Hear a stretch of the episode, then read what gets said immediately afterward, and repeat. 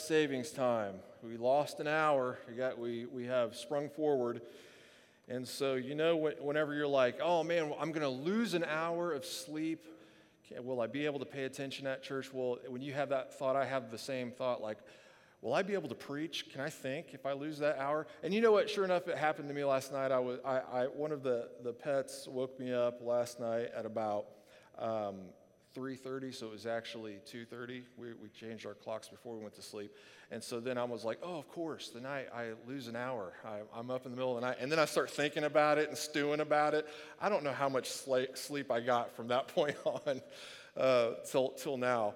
So this afternoon has nap written all over it today.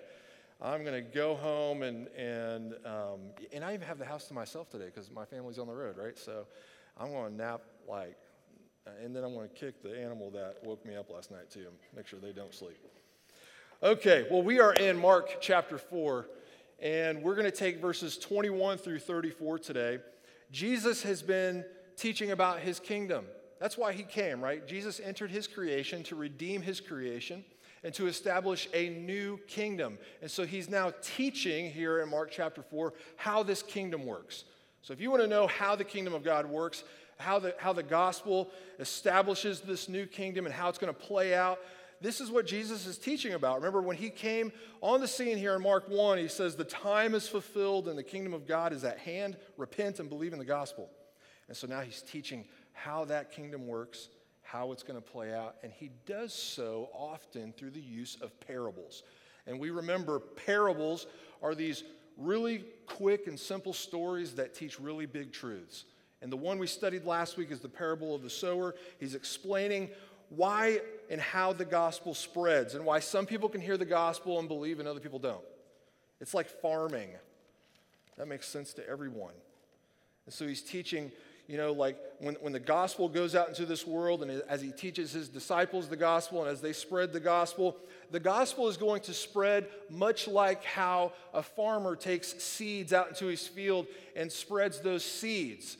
Well, not every seed is going to fall on the best soil. Sometimes those seeds are going to fall on the road and the birds just take them away. Sometimes those seeds fall on rocky soil. They just don't get the roots that they need to have a good harvest. Some of those seeds fall on soil that's covered in thorns and they grow up with the, with the thorns and the briars and, and they get choked out. And then some of those seeds are going to fall on good, well cultivated soil.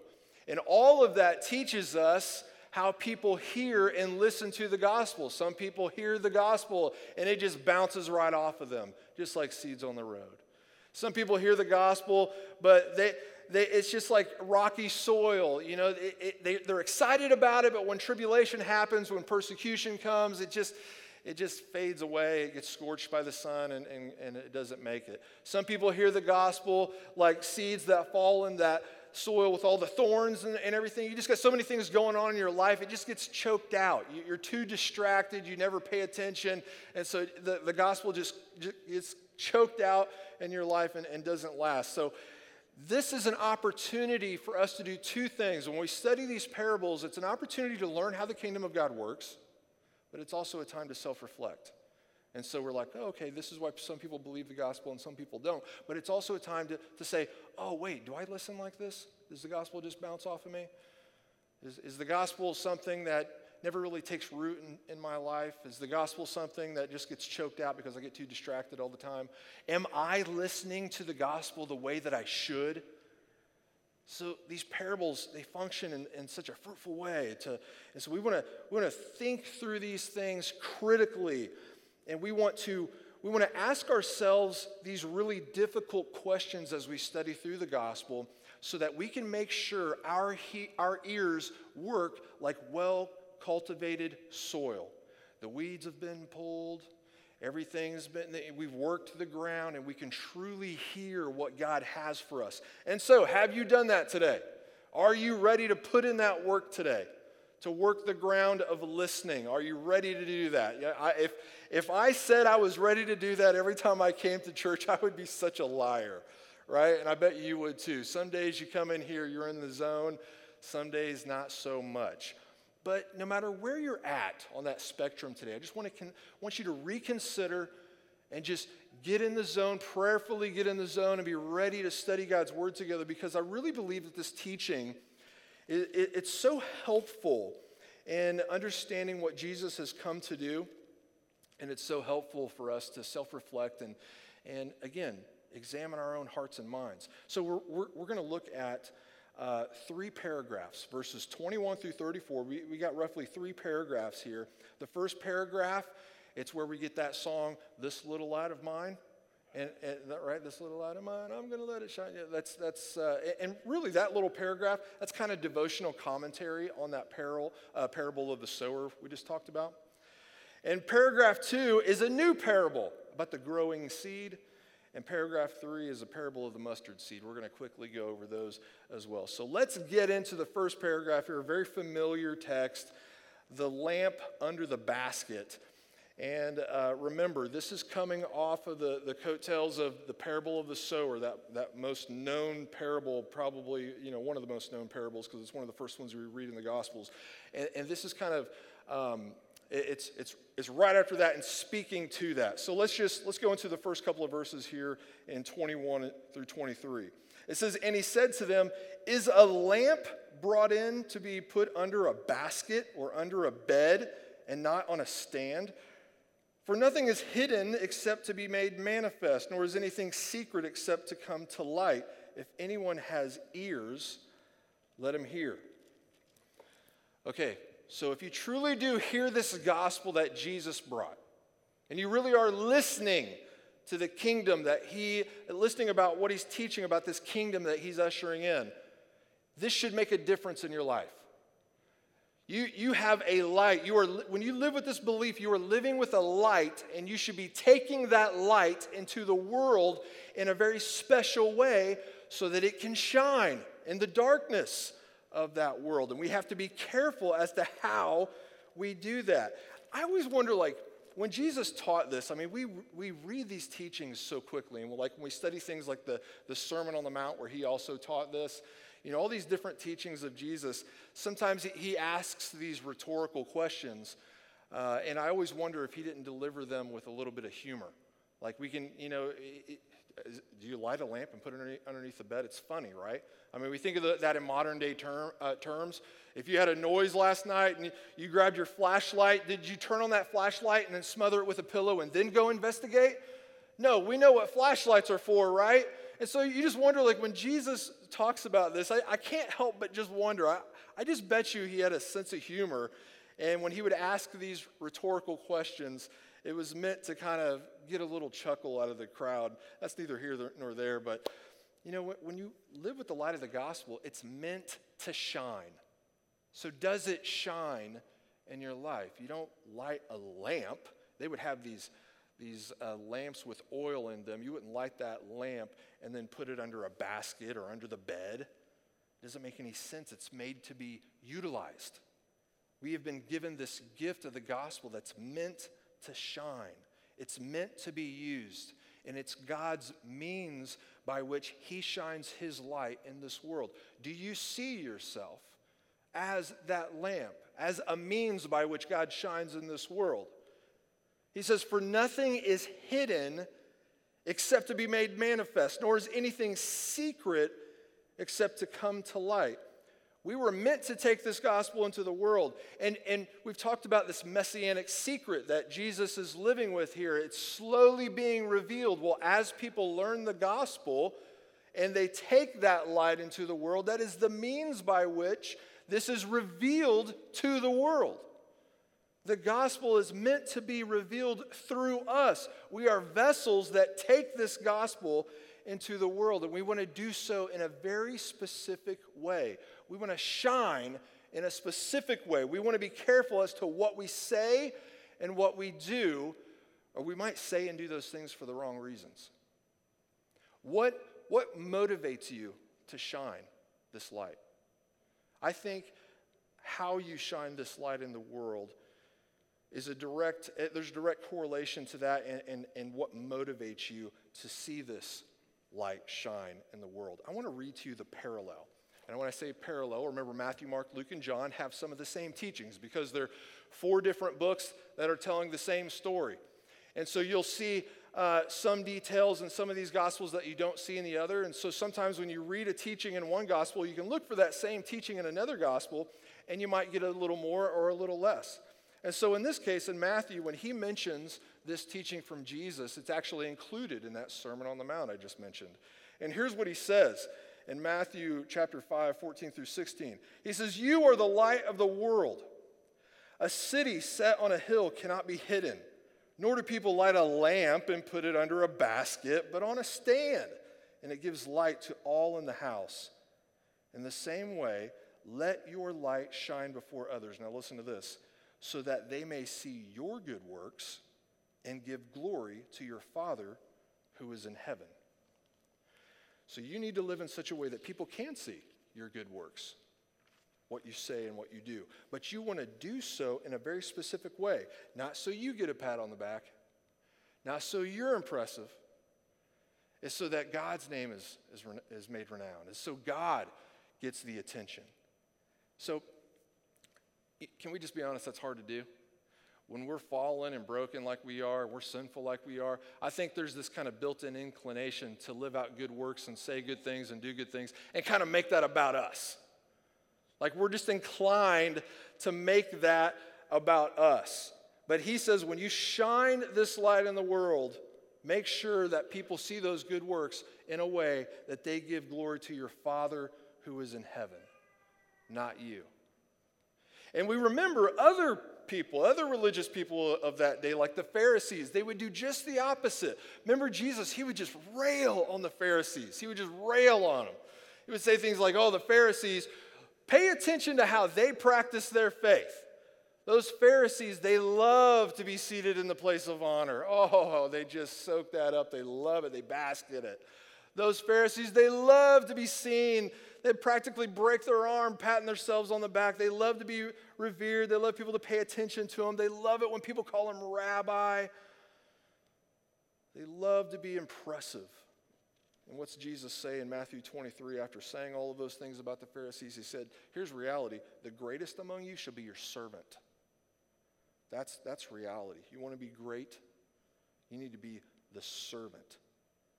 So we need to be so careful as we take this light into the world that we do so very, in a very specific way. We want to do so in a way that draws attention to God and not us. Or else I really feel like our faith can become so counterproductive and self deceiving. And so, again, you, do you want to invite conviction into your life today? Ask yourself some difficult questions. Why did you come here today? Why, what motivates you to understand the Word of God right now? Why are you putting money in the offering box? Why are you serving in the nursery? Why take the time to help serve the church in a special way, like tear down or something like that, or serve as an elder, as a deacon? Why are you doing these things? What motivates you? I think if we don't continuously ask ourselves these questions, it can so easily get us on a path where we do everything for the wrong reason. We can fool ourselves into thinking we're worshiping God, but we're really just making much of ourselves. We, we ask ourselves these questions to stay on task. We need to pay attention. That's what Jesus says next here in Mark 4. Continue with me in 24 through 25. He says, And he said to them, Pay, pay attention to what you hear.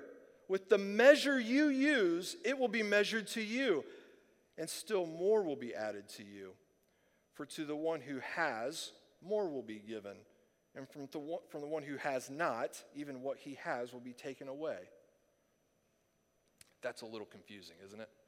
There's, there's, there's some things happening here in the text that are difficult for us to understand in English. So I'll, I'll try to flesh it out. To, to, to boil it down, he's saying, hey, pay attention to what you hear and how you believe and what you do so that you do things for the right reasons.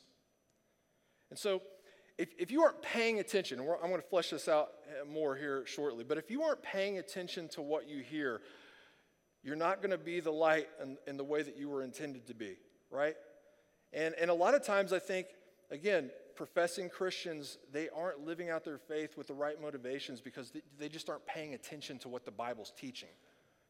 They're not paying attention to how they should live out this life. And if you aren't paying attention when it comes to Christianity, you can wander off into all sorts of crazy stuff under the umbrella of Christianity. I, I was hanging out with some pastors last week in uh, Cincinnati. There was a group of us within Acts 29, which is that church planting network that we're a part of. And we got uh, several of us from Indiana, Kentucky, Ohio, uh, all together, and we got a cabin and just hung out and caught up and, and talked about ministry. And anytime you get a group of pastors together like that, you know, we're swapping, we're swapping war stories and things like that. And we're just talking about our, uh, somehow we got on the conversation of just like some of the crazy things that have happened early on in our faith and how we got to where we are right now. And one guy grew up in, a, in just a very, very uh, hyper charismatic uh, church. And he, he was finally coming to the point in which he was just starting to, to dabble in Christianity. Now, again, if you just dabble in Christianity, you can end up all sorts of different places. But he was just kind of trying to figure himself out and figure out the faith. And he was just kind of dabbling in Christianity and started to associate with this church because it was the one that made sense. He had some family that went there and he had some friends that went there and things like that. And he told this story. It was the weirdest story I may have ever heard about a Sunday morning service. And it, it, I don't know, I, I couldn't help but share it. But he said, he said that this church brought in a prophet from Australia. So again, this is a Pentecostal church, very, uh, very, very, very like off the charts, charismatic.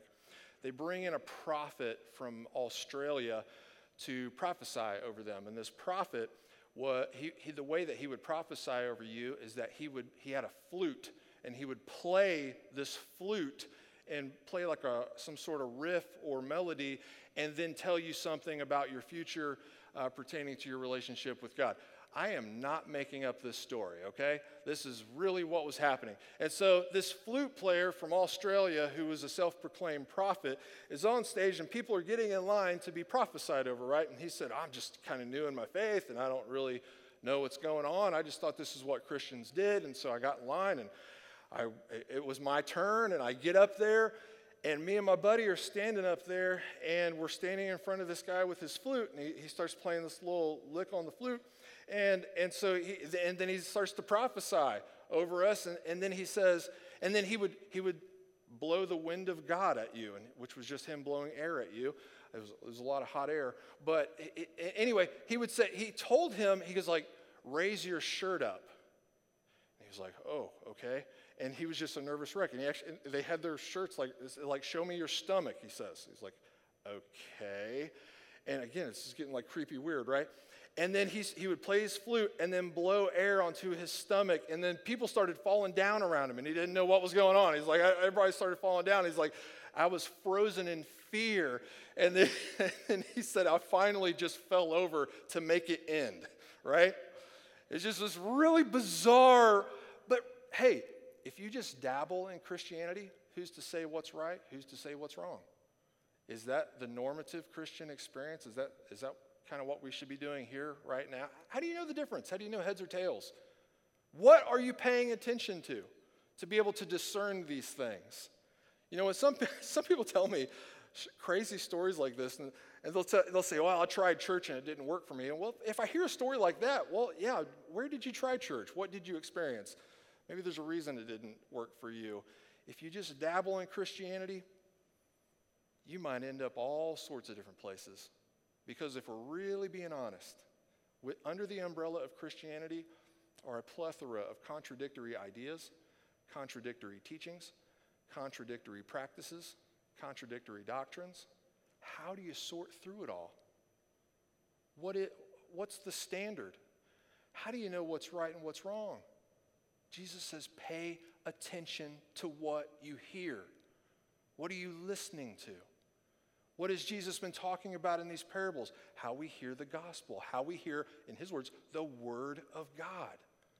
If we don't use the word of God to filter everything that we hear, if we don't pay attention to the word of God as we discern the Christian faith, we could end up anywhere, right?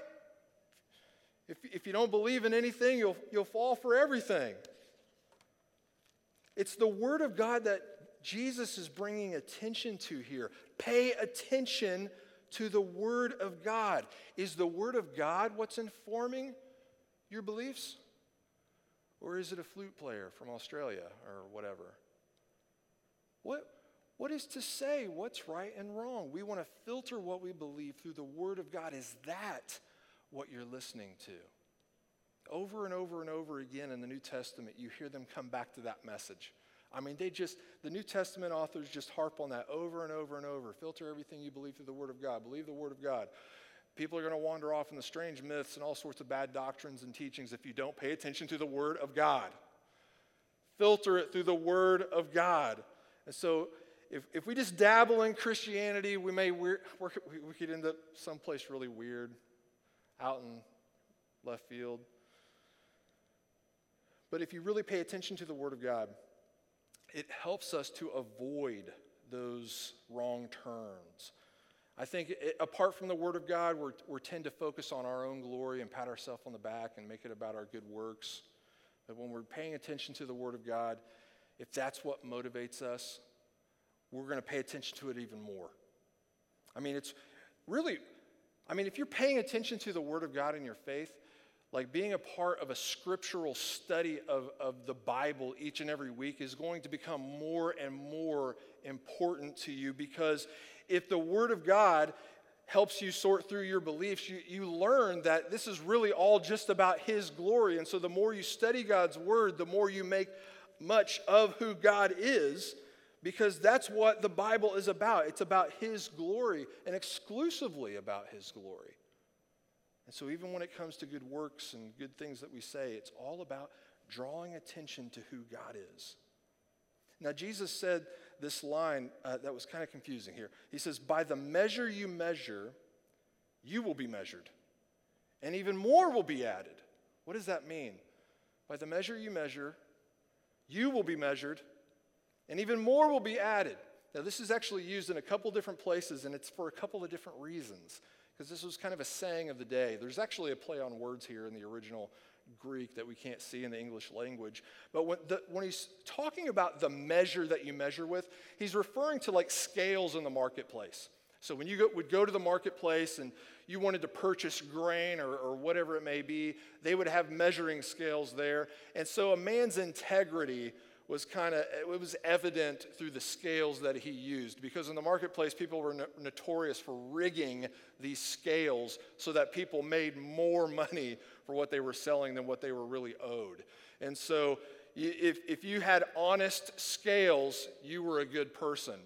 And so by the measure if you're using honest scales here if you're if by the measure you measure that's what's going to be measured against you and so this, this was a saying and an understanding they had in that culture that said whatever, just like, you know, whatever gold you would give, that would determine how much grain you get. Whatever you give is, is directly cor- correlated to what you receive. He's saying the same thing about the Word of God. Like what you put into it is what you'll get out of it. Only, only, only there's more, right? He said, and even more will be added to you. So you get back what you give. So when you put in the time and the energy to study the Word of God, there's going to be a return on your investment. That's what he's saying. And not only will there be a, a, a direct return on your investment, even more will be added to you. There's an extreme blessing that he throws on the end there that when you put this time and effort into understanding the Word of God, we will receive that discernment and that understanding in the way that He intended, and you will be blessed even beyond that. But then He goes on to say, from those who have not, even what He has will be taken away. Well, he, he throws that on there to say that if you don't put in that time and that effort to hear the Word of God and to discern through the Word of God, then you're not going to get a return on that investment because you didn't put anything into it. You're, you're not going to have this understanding you were meant to have. You're, you're going to be hearing like all of those other soils. It's not going to not going to work. And he's saying, if you don't utilize the Word of God, you're going to lose the Word of God. Use it or lose it. That's what he's saying there at the end of that. Now, is this sermon just about me harping on you to read your Bibles and you don't read your Bible enough? You would say, I know I don't read my Bible enough. you, don't, you don't pray. You're not disciplined enough. You don't pray enough. I know. If you told me all those things, I would, I would have the same response. I, how, how could I ever be satisfied with the amount of God's word that I know and study? How could I ever be satisfied with the amount of time I pray and, and spend with, with the Lord? We should never be satisfied. We should always be pursuing that more and more. But it's easy when we hear this hard teaching from Jesus, just this really straightforward, as a matter of fact, hey, put in some work to get the results you want kind of teaching. It, it's, it can be discouraging. You might be sitting there and thinking, man, I, I've tried to read my Bible. I, I, I don't get the results I want. I don't feel as changed as what I think I should feel. I don't feel like I have this return and some on that investment of time. And so I get discouraged and it falls by the wayside and I end up not reading my Bible at all. Hey, man, I try to pray. I try to pray about everything, but I just forget to pray. Or I pray and it, and it feels like my prayers aren't answered. Or, or things I, I feel like, you know, I, I pray and I pray and I pray and I don't see the results from that. And so I get discouraged. So if you're just telling me to read my Bible more and pray more, I've heard it, I've tried, and I, I'm just, I feel like I'm doing something wrong because I don't feel like Billy Graham right now exactly after the time I've invested. You know, we, we want these results really quick. But listen, it's, it's not like that. Jesus has more to teach here. It takes time. It takes time, and we need to be patient. Follow with me in the parable of the, of the seed growing here in 26 through 29. And he said, The kingdom of God is as if a man should scatter seed on the ground. He sleeps and rises night and day, and the seed sprouts up and grows. He knows not how. The earth produces by itself first the blade, then the ear, then the full grain in the ear. But when the grain is ripe at once, he puts in the sickle because the harvest has come. So he's saying, hey, it takes time. Growing faith and, and living out your faith, it's like farming. It's, it's slow, slow, consistent work.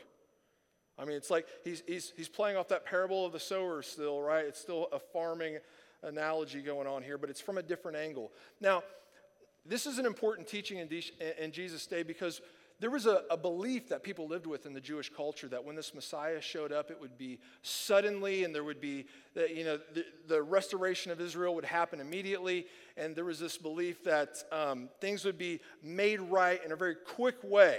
All right, and so uh, that, that was the expectation. There'd be judgment immediately. And so he's like, hey, actually, when it comes to um, this kingdom that I'm ushering in, it's more like farming. First, there's the blade then there's the ear, then there's the ear full of grain, and, and then eventually there's a harvest. There's a season of time that needs to take place that you need to work through, and it's going to grow in ways that you don't know how. And so that's, that's the zoomed out reason why he said that. But when you, when you zoom in and you examine yourself, here's what we need, we need to be thinking how, how disciplined are we in our spiritual growth, and how patient are we in that spiritual growth? I mean, again, I, I wish, I wish that my spiritual maturity would just happen overnight. And then I would be this like disciplined, amazing man the rest of my life. But that is yet to happen, right? It feels, it feels like I'm watching the grass grow sometimes when it comes to living out my faith. Maybe you feel like that too. We know how farming works, right? You got to work the earth. You got to, just like when you plant that garden, you got to keep working that ground. You got to go back and pull the weeds, and then you pour more, pull more weeds. And then you see growth, and you realize that's just more weeds. I got to keep pulling. And then finally the plant comes, and then finally there's a harvest, but this takes time. We got to let God do his thing. He will do it. But you know, what did you expect? Did you expect to come to church once a month and then all of a sudden you're going to feel like this amazing spiritual leader in your household? I may have been that naive at once, right? Did you expect to, to pray every other night and then all of a sudden you got the best prayer life for the rest of your life? Is that what you expected? But what you're feeling is like you're on this roller coaster, there's highs and lows. It, it just takes time. I think, again, I, I think one of the reasons we, get, we grow so discontent, you and I, especially in American culture, our culture has attached so much hype and so much hyperbole to the Christian experience that we feel like if something sensational isn't happening in our church, there must be something wrong with our church. If something sensational isn't happening in my life spiritually, I must be wrong. I'm, I must be just going backwards in everything I believe. But Jesus says, hey, listen, this experience in the kingdom of God, it's more like farming. It's more like farming. So just be patient, be disciplined. Have you ever worked on a farm? I, I mention all the time I worked on. When you grow up in, in southern Indiana, everyone works on a farm. I, I grew up in this small rural community, and it's just all a bunch of hillbillies. Hillbillies are awesome, by the way. I love hillbillies. And but when you grow up with a bunch of hicks and stuff like that, and working on farms, it's great. But you, there's work. I worked on. Uh, farmers are just begging you to work. Uh, I worked on potato farms. I worked on watermelon farms, pig farms, cantaloupe farms, all sorts of different farms. And man, it's just uh, some, some of the most um, mundane work sometimes, working on a farm. Um, but to be a good farmer, man, you got to be able to do the same thing every day. You got to grind every day. It's the grind. You're doing the same thing day in, day out. One of the most like excruciatingly um, boring jobs that I ever did working on a farm. When you, when you grow up working on a watermelon farm, the reason they hire teenagers is to do all the work that they don't want to do, right? And so one of the things you do is you turn vines. And I don't know if you've ever been on a watermelon farm, but the vines grow in every single direction. And so, like in mid to late June, for like starting in mid to late June, for weeks, you go out in, into these fields. Like some of these fields are like, you know, 500,000 acres. Here's a stick, and you walk down every row, and where the vine is growing into the row where the tractor tires are going to go, you got to move that vine back onto the row where the watermelons are supposed to grow. Because if you don't, watermelons will just grow everywhere. So you got to go out there while the vines are still small enough that you can manipulate them, and you keep and you, and you just keep turning these vines to make them in a straight row. And so all day, you get out there at like five, six in the morning and you start turning vines. Why you have to start the day at six in the morning, I still don't know. I don't know. I'm like, why, why can't we start at two in the afternoon or something? We have to start at 6 a.m. because you work for farmers. They don't care what you want to do the rest of your day.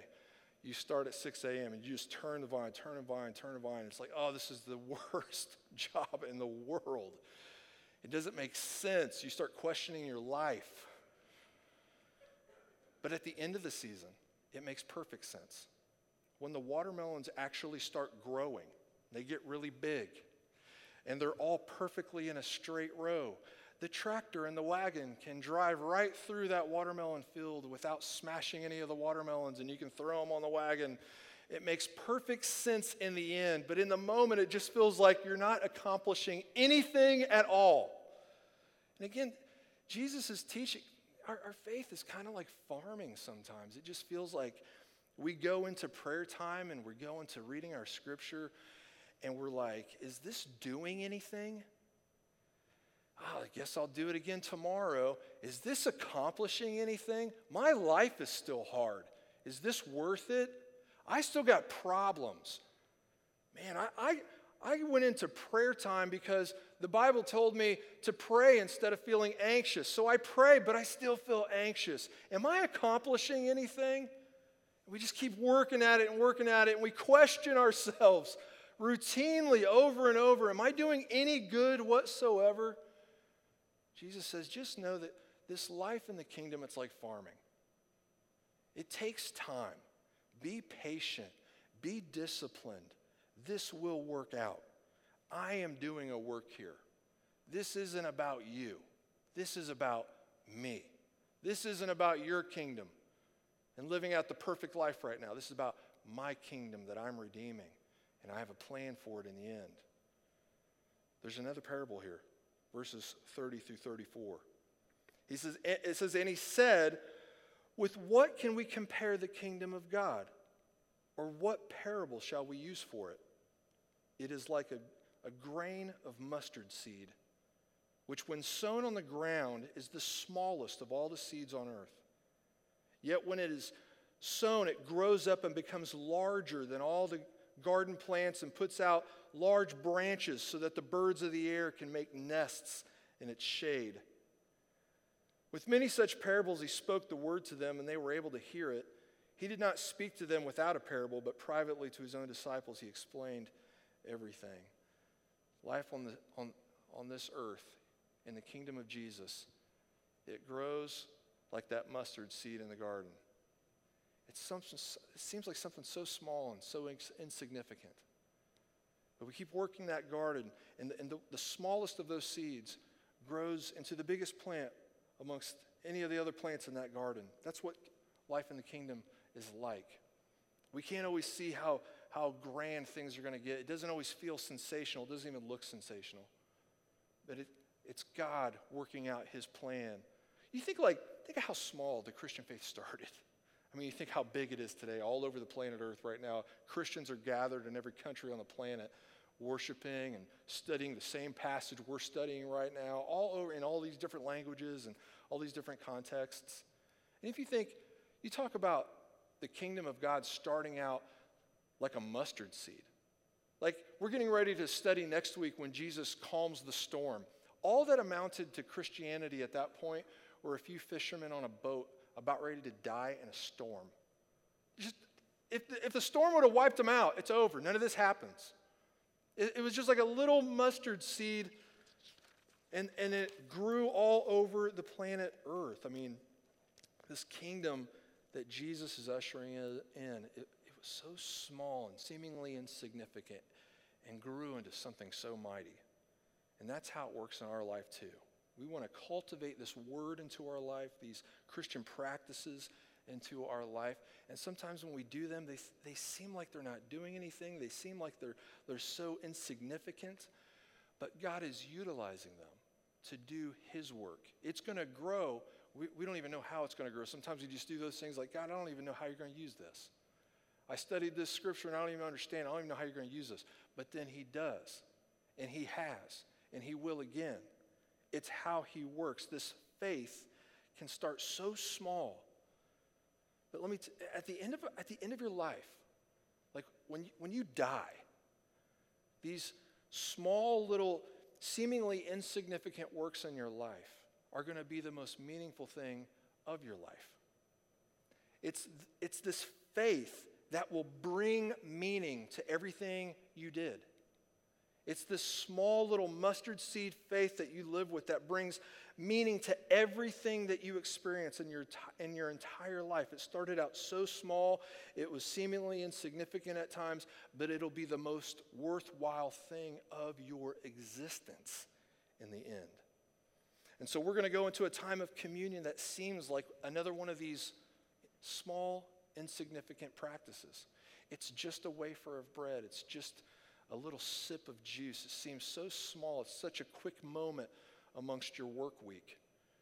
But this is what brings everything meaning. It's, it's the gospel that it points us to, the righteousness of Christ that we have faith in, and the atonement of Christ that we have faith in, that our sins were punished on the cross and his righteousness was given to us. So when we stand before God, everything has meaning and we are seen as clean because of Jesus, not because of us. Let's pray and we'll go into a time of worship. Lord, I thank you for, for this time together in your word. And we, we thank you for your teachings that instruct us about the kingdom of God and how it works. Lord, each of us in here, we struggle with patience. And, and Lord, when it comes to our faith, we grow impatient in so many ways. Things some things don't pan out the way we want them to. Some things don't develop in our lives the way they, that we want them to. But Lord, we know that you are doing a work. You are doing a work in this world and in our hearts. And we put our faith and our trust in you, not in our works, but in your works. We put our faith, our faith in the finished works of your Son in his life and on the cross. It's all sufficient, Lord.